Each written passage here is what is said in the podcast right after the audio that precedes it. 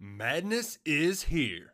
Say goodbye to busted brackets because FanDuel lets you bet on every game of the tournament. Whether you're betting on a big upset or a one seed, it's time to go dancing on America's number one sportsbook. Right now, new customers get $200 in bonus bets if your first $5 bet wins on FanDuel. That's 200 bucks to use on point spreads money lines. You can even pick who's going to win it all. Just visit fanduel.com slash on three and bet on college hoops until they cut down the nets. Must be 21 and older and present in select states. First online real money wager only. $10 first deposit required. Bonus issued as non withdrawable bonus. Bets that expire seven days after receipt. See terms at sportsbook.fanduel.com. Fanduel is offering online sports wagering in Kansas under an agreement with Kansas Star Casino LLC. Gambling problem? Call 1 800 Gambler or visit fanduel.com slash RG in Colorado, Iowa, Michigan, New Jersey, Ohio.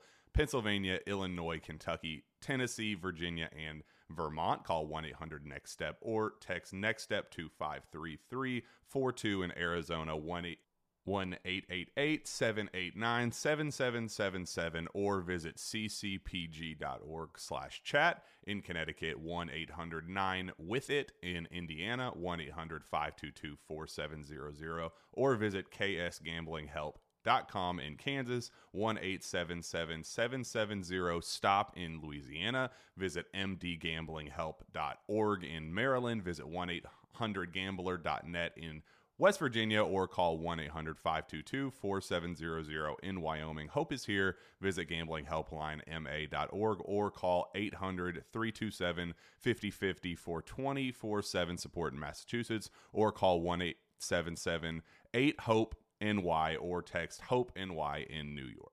Five, four, three, two, one, zero. All engine running. Liftoff. We have a liftoff. And welcome back into the Bama on Three show. This is your host Clint Lamb, sitting here once again with Jimmy Stein. Jimmy, how we doing this morning, brother? I am awesome. What a good uh, what a good week this is for sports fans because we have the SEC basketball tournament, the start of spring practice. So it's college football and college basketball. And uh, a lot of college football fans are golf fans too.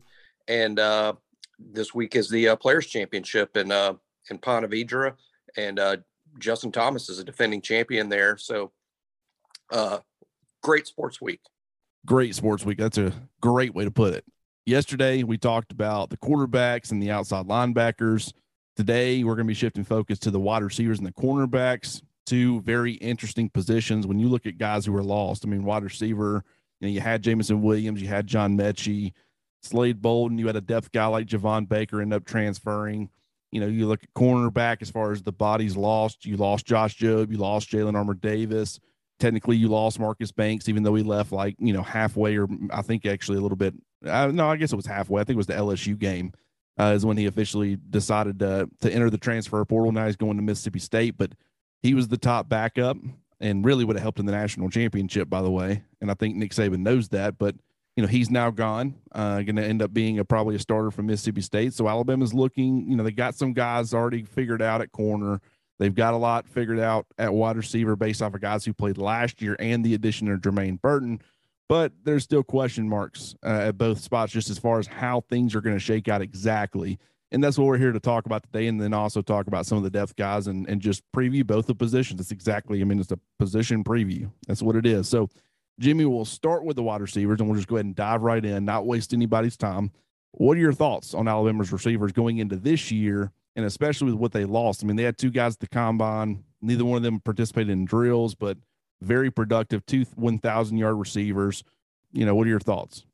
Well, I think there's two ways to judge uh, uh, any unit and, and wide receivers, uh, especially.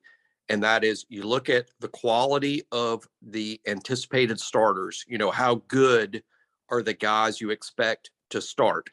And then, secondly, uh, do you have depth? Uh, you know, if you lose guys to injury, uh, do you have some depth? Well, last year, Alabama was outstanding at the at the starters. Uh, you had two thousand yard receivers. Uh, they're they're two. Frankly, they're two of the all time best at Alabama. That sounds crazy, but it's not crazy at all.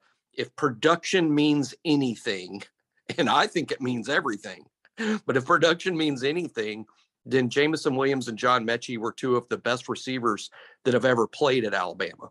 And and you you know and and Slade Bolden, the third guy you know, he, he, he uh, I agree. He, he's less than great, less than awesome, but probably a pro football player to some extent. Um, there's been a lot of starting receivers at Alabama who never were pro football players. So Slade was good at, at what he did. So what Alabama didn't have a, a year ago was depth. They had bodies. That's different to me, though. Bodies just mean dudes you can stick out there. But depth to me means do you have guys coming off the bench that can help you win the game? I'm not sure Alabama had that. And, I think it really showed out in the national championship game when Alabama needed a third playmaker.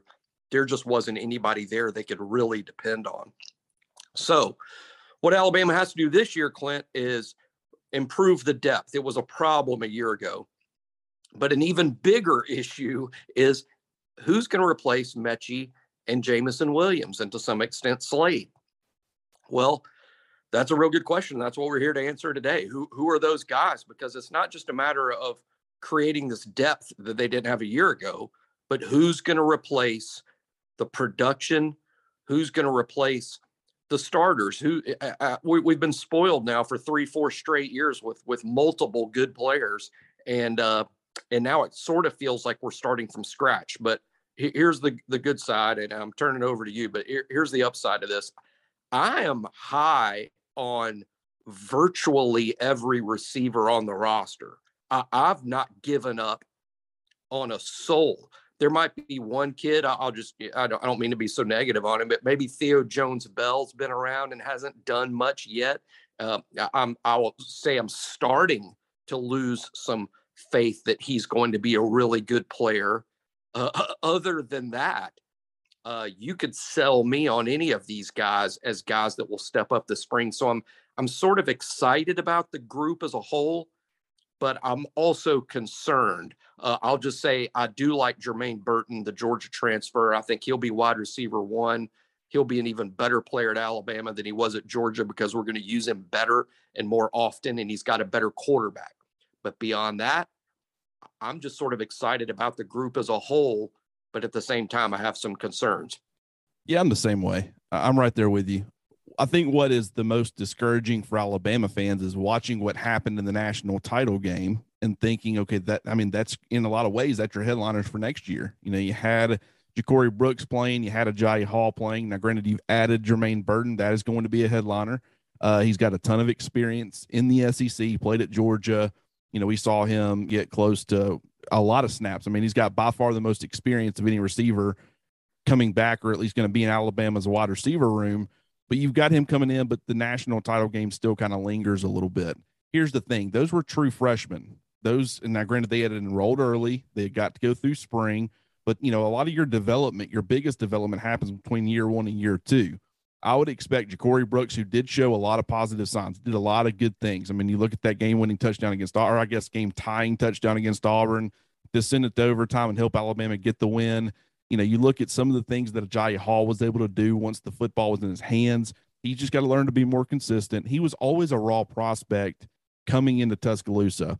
And I understand that he made some fantastic plays in the 8 A game, but just because, you know, when the ball was put an area where he could go and get it, and he did that in a very impressive fashion, it doesn't mean that he was ready for the big stage and he was ready to do all the little things required to compete at a high level.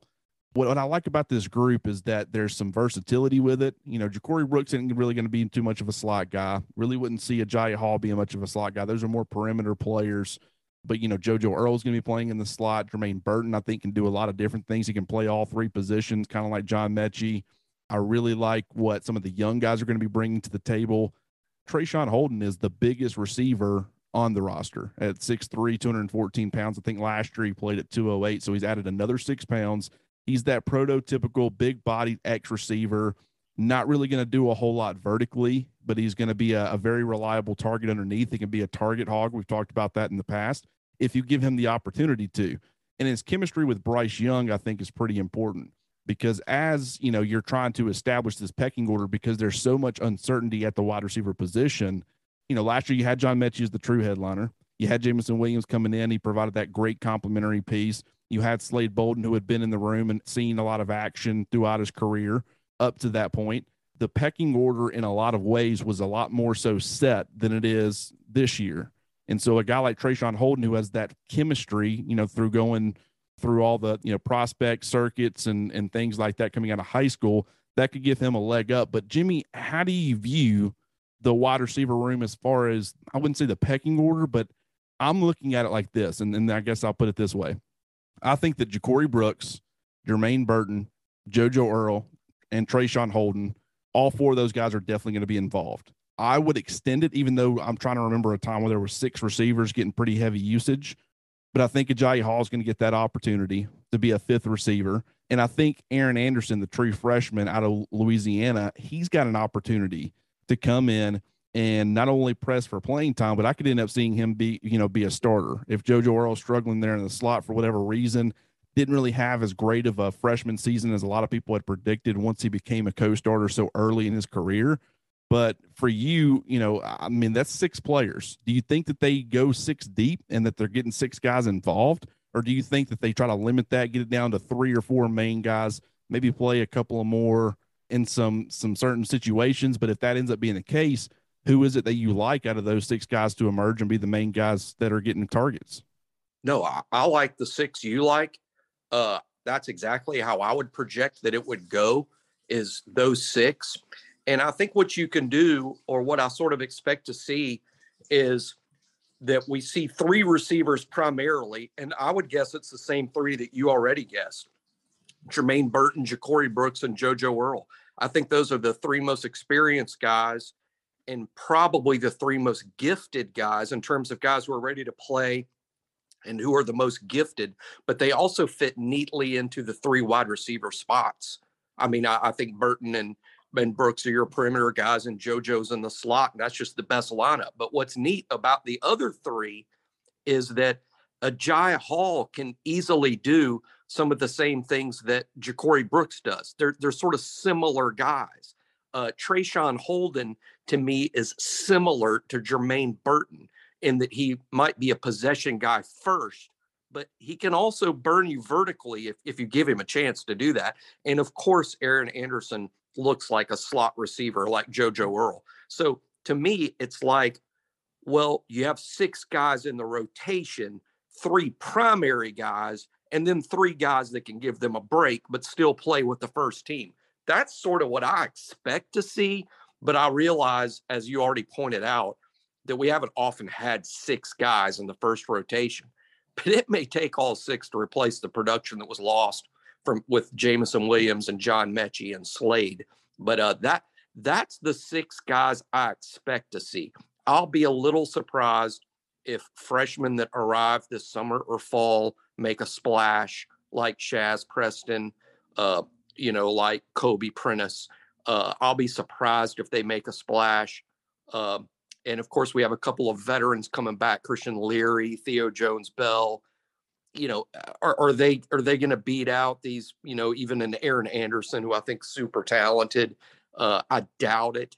Um, but th- that's how I see it. Brooks, uh, Burton, and Earle as the starters, with Hall, Holden, and Aaron Anderson basically giving them breathers and breaks and, and, and continuing to play with the first team. And then the rest of the guys who are playing in the games, uh, we would see them at garbage time. I'll also throw in that even though we're talking about receivers, this is a heck of a projection, and and really it's it's it's a rolling the dice type prediction.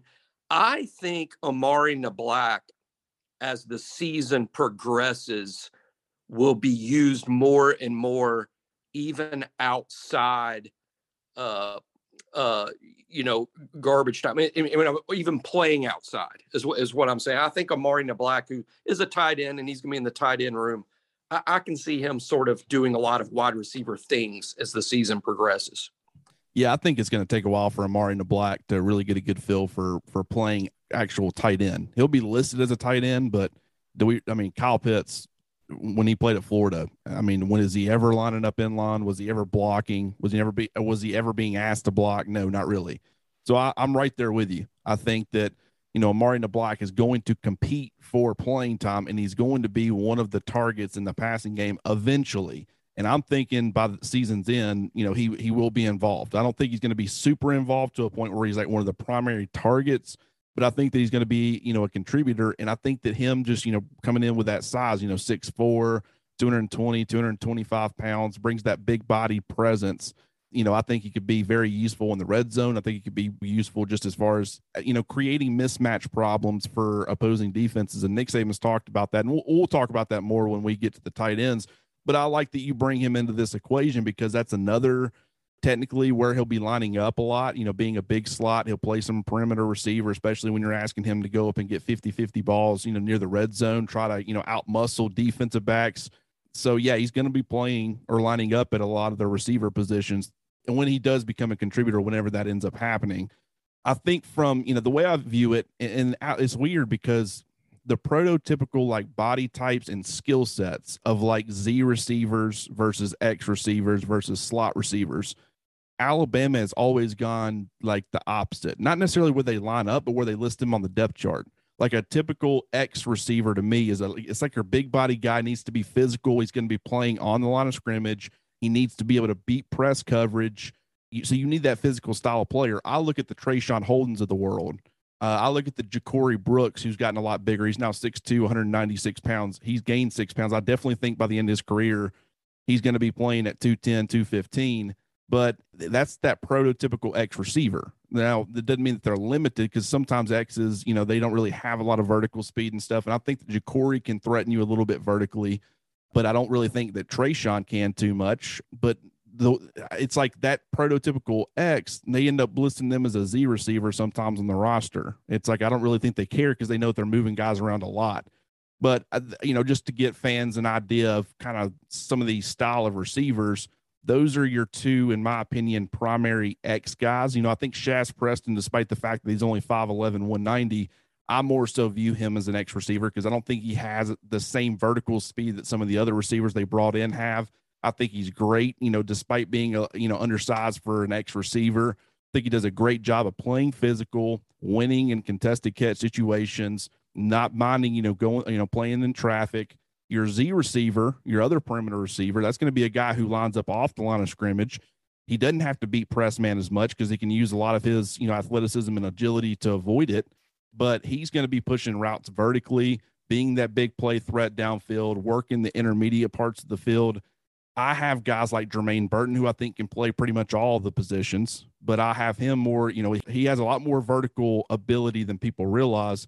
I have him as probably the starting Z, a little bit more important in my opinion, uh, because I think the backup there is probably going to be Agiye Hall, another guy who is a big body player, looks more like an X, and definitely can play the X in my opinion.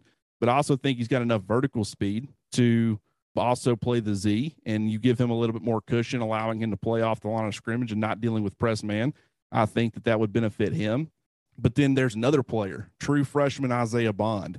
I wouldn't be shocked if by the season's end he also you know found his way into the mix. Not saying that I think he's going to be a part of the rotation because we're getting very you know loaded up as far as the guys that we're predicting to contribute, but I think with his true vertical speed, the track speed that he brings to the table I wouldn't be surprised if in certain situations they utilize that in certain packages, you know, have specific things that are designed for him. I wouldn't be shocked if he played, you know, 10 to 15% of the snaps and he caught, you know, two or three touchdowns, you know, because when he's coming in, there's a reason for it and they're utilizing him and they're pushing the ball vertically to really threaten defenses. Because while I think Jermaine Burton can certainly do that, I think Agiye Hall can certainly do that. I don't think either of those guys are like the true Jameson Williams caliber vertical threats.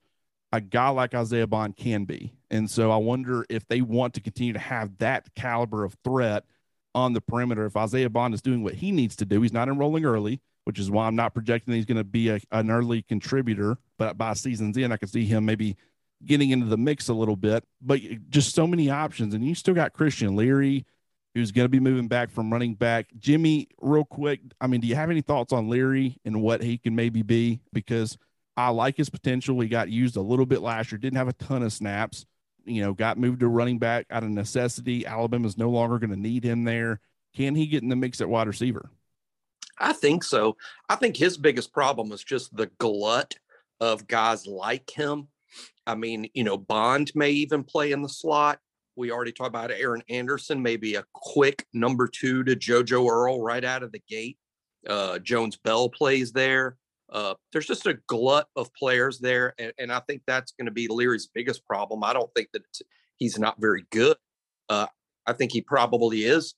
Uh, I think he probably is a really good player there, but uh, is he, you know, the type of guy that's going to, uh, you know, you know, uh, you know, beat out the JoJo Earles and and Aaron Andersons? You know, I, I I don't think so. But at the same time, I do think Christian Leary's a good player. Look, uh, uh, this is Nick Saban's Alabama. We have really good players that sit on the bench and don't play because there's just not enough snaps to go around. There's only one football.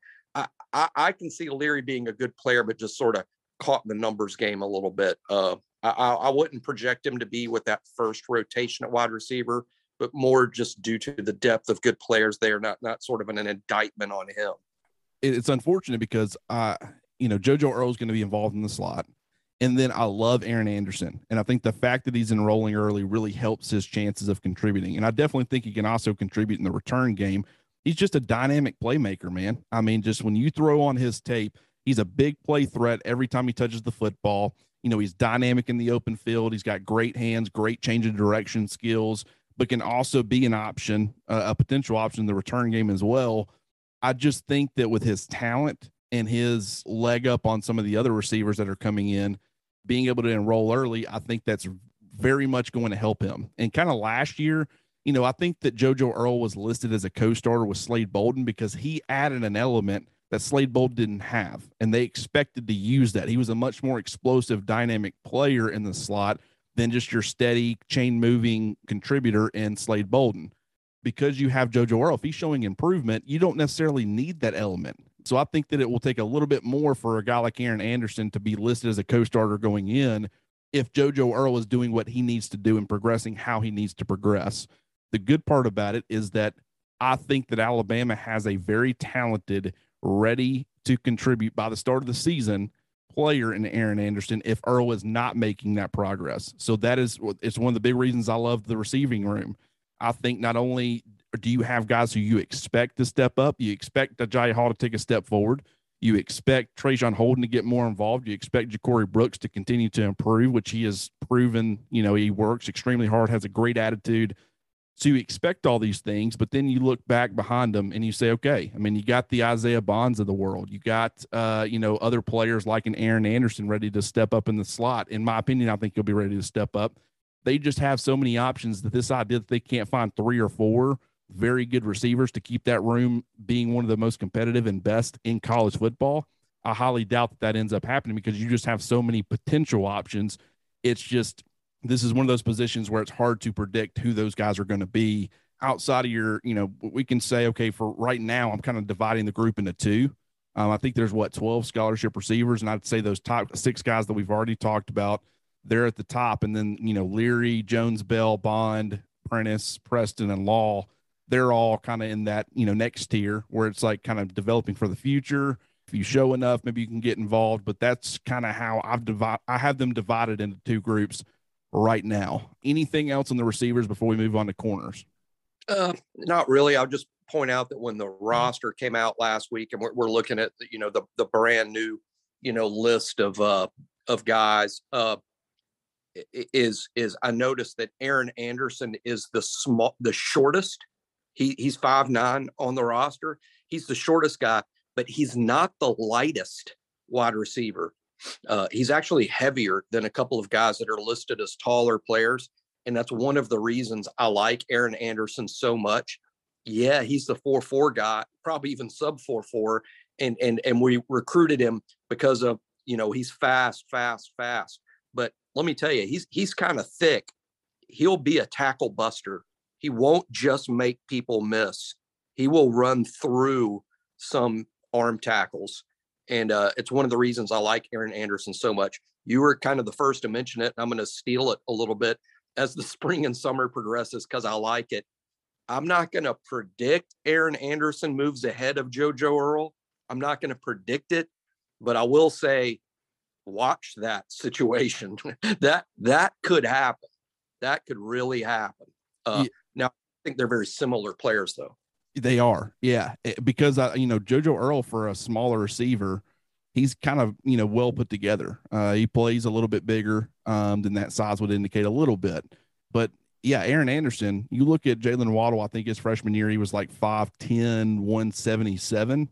So, and that's the one of the big reasons why I compare a guy like Aaron Anderson to Jaylen Waddle is that they both were kind of undersized from, you know, you look at them on the roster, but when you actually look at them, they're very well put together for that. They're very compactly built you know, Jaylen Waddle has the ability to break some tackles. He can do a lot of great things in the short to intermediate stuff, but he's also got the speed. He was just a problem. There's a reason that he's taken the NFL by storm, even as a, a rookie receiver. It's because he's deceptively physical for a guy who is who looks so undersized. Like as a, a defender in the NFL, you think this is going to be one of those guys where he might outrun me, but if I get a hold of him, I'm going to be able to pop him pretty good. And then you realize, wow, you know, I actually went to make contact and he's a lot more physical than I gave him credit for. It makes him a problem because then you start to, you know, take that physical nature into account. And then all of a sudden he's running by you, which he still has that ability to do. And that's exactly what Aaron Anderson can do. So, yeah, I love his ability, man. And I love JoJo Earle still. I think that for some fans, because he became a co starter so early, and he just never ended up making much of an impact. I think, you know, somehow people are now pretty down on him, but it's like, do you not realize how difficult it was going to be for him to be the only early enrollee from that class to come in, immediately asserting himself as a co starter? And while he didn't have the freshman season, a lot of people were projecting something he was doing behind the scenes, the coaching staff absolutely loved. And I don't think they're ready to give up on that at all. So expect progress year one to year two. That's where the biggest jump can happen. Now we'll move to the defensive side of the football and talk about corner. And we, we've already discussed some of the guys that are losing. Technically, the two starters from last year, even though Alabama would be in a lot tougher of a spot at corner had Josh Jobe and Jalyn Armour Davis not finished the season not playing. You, you, get what I'm saying? Maybe I put that incorrectly, but point being, towards the end of the season, Josh Jobe was banged up, Jalyn Armour Davis was banged up. Kool Aid McKinstry was getting a lot of much needed experience. And then you got Khyree Jackson, who was able to start, you know, in the college football playoff. And he and he had some up and down play, but now he's got some key experience. You also add Eli Ricks to the mix, a guy who has, you know, played close to, you know, well over 800 snaps over the last two seasons for LSU, was a third team All American back in 2020 as a true freshman. So they went from this potential, if they wouldn't have added Eli Ricks and they wouldn't have been able to get those other guys some experience down the stretch, they would be in a very tough spot if Jobe and Armour Davis had left, which, you know, they probably still would have. So now they're in a much better situation when it comes to experience. But Jimmy, what is your thoughts on the cornerbacks? Is there any concern? Who do you expect to step up? Just uh, what are your overall thoughts? I think, uh, considering there's not a ton of them, there's only six on scholarship. You know, I think ideally you'd like to have maybe eight uh, and and and Alabama's only got six right now. But considering there's only six, I think it's a really deep position. Uh, even the guys that I would say are at the bottom of the of those six would be guys like Terrion Arnold and Earl Little, the freshman that's arriving from South Florida. Uh, I'm super high on both of those guys. I mean, I, I think they might both be good this fall in terms of guys that can help you, and they're probably the number five and number six guys. In terms of the starters, uh, you know, I think it's going to uh, ultimately be Kool Aid and Eli Ricks. I, think ultimately that's that's that's your guys. Um, now, you know, I'm higher on Kool Aid than some people. I've read some. I wouldn't say it's criticism. Uh, maybe some people aren't aren't quite as high on Kool Aid as I am. I, I, think he was fantastic considering he was a true freshman and uh, he started, I think, game two uh, of the whole season and, and got an, a pick in that game. And then when the games got big at the end of the season on the biggest stage possible, uh, who can forget Kool Aid made a fantastic play in the overtime to beat Auburn? I mean, we don't win the game without Kool Aid making that play. Absolutely. Um, and and and then Kool Aid, you know, starts and holds his own against Cincinnati and Georgia, you know, for for the in the SEC championship and and the playoff. Now he gave up some some catches, but you know, welcome to playing cornerback in big time football. They all do. There, there's not an all pro corner that doesn't give up catches every Sunday. Uh, that's just part of it. Uh, but I, I think Kool Aid is going to be a three and done first round pick if he stays healthy. That's what I, I think. I mean, I couldn't be higher on on Kool Aid. Um, Khyree Jackson, probably this Friday in practice. You know, he's likely, I think, to be a starter ahead of Ricks. You know, this Saturday, uh, just simply because. I mean, this Friday, just simply because Khyree ended last season as a starter and Ricks, even though he has been a starter in the SEC at LSU, I still think for team building purposes, you have to make Ricks earn it. You can't just say, well, Ricks, you're a starter at this other place, you're a starter here. Uh, I don't think that's a good message to send to the team. I would put Ricks at the bottom, and then uh, and then he'll move up quickly, uh, just based on his experience and physicality and maturity. Uh, and, and, by the time the season starts, I think what you will see, Clint, is uh, Kool Aid McKinstry and Eli Ricks as the uh, as your starting corners with uh, Khyree Jackson uh, ready to to replace either one, and we probably wouldn't lose much if he did. Correct. Yeah, I'm right there with you. And the whole Kool Aid McKinstry thing, I did think that you know the true freshman, he came in bigger than I expected. Um, you know, 6'1, 190. That's you know not huge size, but for a first year player, now he's 6'1, 188. I think, I mean, 188, 190, that's not too much of a difference. It's not like, oh man, he's dropped significant amounts of weight. But I've, I've seen where people have criticized him coming in a little bit bigger. And then also some pictures that were taken of him doing the fourth quarter drill earlier this year, you know, during the off season. Once the off season hit, people said he, he looked really big. I just, I, he was a true freshman last year, and people don't understand that. It's like, I understand that there there have been guys like Minkah Fitzpatrick come in as first year players and just to automatically become that guy.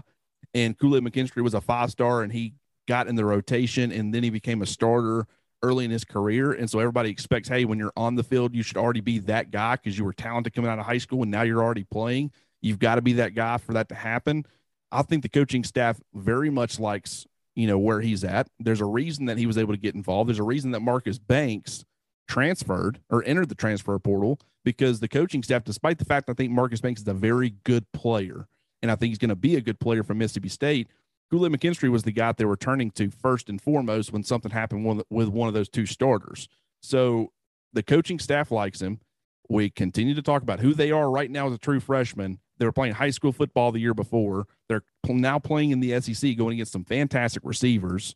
Uh, you know, everybody talks up, you know, a Jermaine Burton style of player, but to say, okay, do you realize if if he's so great, that's the kind of guy that Aid McKinstry was going against all season when he was the starter. So, and being a first year player, that's going to happen. So, just allowing him to, to make the transition, you know, from year one to year two, give him another full off season, be in the strength and conditioning program, the fourth quarter program, get in better shape. I'm not saying he was in bad shape by any means, but get in better shape, learn the system more learn the nuances to play the position at a very high level. I think he's going to take a huge step forward this year. And I think when you look at Eli Ricks, if he becomes what we think he'll become, Kool McKinstry is probably going to stay pretty busy because they're going to probably target him over Eli Ricks. And then you look in the slot there with with Brian Branch and or Malachi Moore, experienced players. Brian Branch played extremely well. You know, they're probably going to see some targets as well. But I think, you know, Eli Ricks will also get targeted. He's not to the point where – teams aren't even throwing to his side of the field. But I think when you're trying to pick your poison on the back half of Alabama's defense, a young Kool Aid McKinstry is probably going to be a guy that you try. And if he's showing the improvement that we think he will, he might give up a couple of big plays just because he's the guy getting targeted. And offense, these, these offensive guys are talented too. Offenses are going to make big plays from time to time. As long as you're not committing a ton of penalties downfield and, and as long as you're not getting lost in coverage or, or not knowing what your responsibility is, like we saw some guys last year, you know, his playmaking ability, I think is going to be on full display this year. Wouldn't be shocked if he ended up with four or five interceptions. Maybe, you know, it's possible that he could even get more than that. Really like his uh, chances of, of taking a big step forward. And then Terrion Arnold is another guy. And you talked about Khyree Jackson. I certainly think he's the number three corner. Certainly think he'll have a role. but Terrion Arnold is very interesting because you know he's got the length. He's not like super long. He's only six foot, 188 pounds, but he's got longer arms. He's got the length, the athleticism, and the physical style of play that Alabama covets at corner. And he just he had a little bit of a tough transition going from safety to cornerback when you haven't really had a lot of experience playing corner. That's a lot more difficult than people realize. And he, I think he's still mastering the position and mastering the technique but you get you've now given him pretty much a full season. And Nick Saban talked about the progress that he made last year during the season after making that transition. And then you imagine, okay, here we are, six months, eight months, you know, by the time the season starts, a year later, how much more progress do you think you could have made in that transition? So, I mean, he seems like a guy. I mean, on three had him uh, rated as a five star player. He feels like a guy that's going to want to contribute. I worry that he might not get that opportunity but there's also a part of me that thinks he might be so good they have to figure out a way to get him on the field. It's just when you look at you know the top three corners that we've already talked about, you look at the pretty much going too deep with Malachi Moore and with Brian Branch star. You even look at safety, you're getting both your starting safeties back. I think long term, a, a much more clear path to playing time in the future maybe is safety. But at the same time, Alabama is kind of telling you where they think the cornerback position is going to be because they're targeting so many in this 2023 class. It's such a priority for them. Not only do they have a lot of talent at their disposal in this class, but the only two commitments they have are corners. Doesn't mean they'll stay at corner necessarily, but you know, I think that the the coaching staff is trying to head something off. Eli Ricks is going to be a junior. If he has the season that we think he might, you know, he could be gone. Khyree Jackson's going to be a senior he could maybe take advantage of that COVID year. I don't even, I mean, I don't know if JUCO guys got that. He was in JUCO in 2020 when that whole thing went down. So I don't know what the what the protocol is there, but he could end up being gone because he's a senior. They could be left with a little bit of some depth issues, maybe. And I think they're trying to head that off because they don't. I mean, they only have what five guys or six guys right now. Yeah, six guys. Anyways, Earl Little to me, I like his future at star more than I do perimeter corner. He's like not a that. big guy. He's only like 165, 170 right now. Very physical though, and very sticky in coverage. Loves, you know, scrappy player, man. And I just think that having that guy in, in the box coming up and playing in run support on perimeter runs, you know, trying to run off tackle and things like that. I, even though he's not a huge guy, I love his long term outlook at star. So I'm not even really viewing him as a perimeter corner for the long term. So that's another area. You know, I don't think they have a lot of options for the future of guys who are going to be able to play on the perimeter here in a couple years. So they're trying to head that off. So I'm hoping Arnold sticks around because I think he could be a huge part of Alabama's defense in the future. But you know, Jimmy, real quick before we hop out of here, that's one final guy that I at least want to touch on. We know what are your thoughts on Terrion Arnold and and his fit in Alabama secondary, not only this year but in the future. Yeah, I hope Terrion sticks around because my, my concern is that and since Alabama doesn't really substitute a lot at defensive back, they just sort of play their six guys, right? I mean, the four starters, the nickel guy, and the dime guy. That that's who plays, and and no one else plays until the game's over, till garbage time. And because Alabama is returning, you know, because there are seven guys that are returning to the team, uh, six guys returning to the team, and then adding Eli Ricks, seven guys with SEC game experience it's just hard for me to imagine how Terrion Arnold's going to fit in this year. Uh, because I mean, who's he going to beat out? I mean, the the most plausible guy he beats out is Malachi Moore, and and Malachi's basically a two year starter, you know, at Alabama. So it, it's kind of hard to imagine. But if Terrion sticks around, unfortunately, Alabama's DB group could really get wiped out by the NFL draft. Battle and Hellams are both seniors. Branch is draft eligible. Malachi's draft eligible. Ricks is draft eligible. Khyree Jackson's a senior. Uh, Terrion Arnold will have opportunities aplenty in 2023 to win a spot anywhere corner, star, safety, and he's capable of playing all of it. So to me, the DBs that get frustrated because there's no playing time, guys just stick around. It's it's coming, it's coming quickly. Yeah, I agree with you. You know, I, I really don't want to say this, but at the same time, I haven't even brought him up, and, and there's a reason for that. And I really hope that I'm sitting here talking, you know, in, in December or something. I'm like, man, I don't know in the world I was so low on this guy. You know, he's completely blown me away. But Jimmy, am I wrong in thinking about Jacquez Robinson in the same light that you were thinking about Jones Bell on offense? Well, yeah.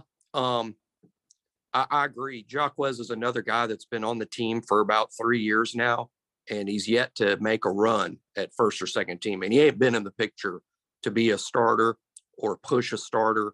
And he's been there for three years. It's fair if some if somebody somewhere says, "Well, I'm giving up on that guy." That's fair. Uh, I get that. But one one point though, first of all, Jacquez is a corner, so he's coached by Nick Saban every day. Secondly, we've had a few DBs recently that sort of came out of nowhere and were late career starters. One of them is 6'1, 197 and just ran a 4.39 at the combine this weekend. Yep. Jalyn Armour did not start a game at Alabama until his fourth year on campus. And then he not only became a starter, he performed at an all SEC level. And this weekend, I think, proved he should be a day two selection in the NFL draft. So for those who want to give up on Jacquez Robinson, I point out Jalyn Armour Davis. And uh, before him, how about a Deionte Thompson, who also didn't start until his fourth year on campus and became an immediate starter and an NFL player. So, you know, that's why we shouldn't give up on anybody, really. Uh, they, they wouldn't be there if they weren't talented and kids all develop at different paces. That they, they're, they don't all show up ready to play on Sundays. Uh, it takes a while for some of them. So uh, I'm not giving up on Jacquez, but the competition at his pos- position is very, very tough. It's hard to get feel. It is tough for 2022, but that's why I say I think he goes through a third year uh, without mm-hmm. seeing significant playing time, hardly seeing any playing time, you know, outside of maybe special teams.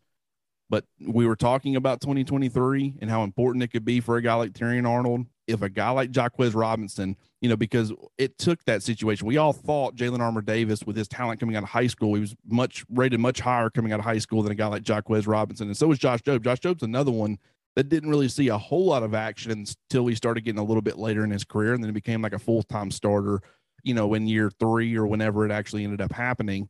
But at the same time, it took the opportunity like this past year where you're bringing in some y- talented young players, a Terrion Arnold, who you plan on playing at perimeter corner. You're bringing in Kool Aid McKinstry, who was a five star guy, uh, who you expected to end up eventually taking over a starting job. A lot of people predicted a guy like Kool Aid was going to win the job eventually or eventually take it from Jalyn Armour Davis. And that, I mean, maybe you can argue that that happened, but I think injuries played a huge part in that. I think Jalyn Armour Davis would have had a much better year had he been able to stay healthy. And I also think Josh Jobe would have as well.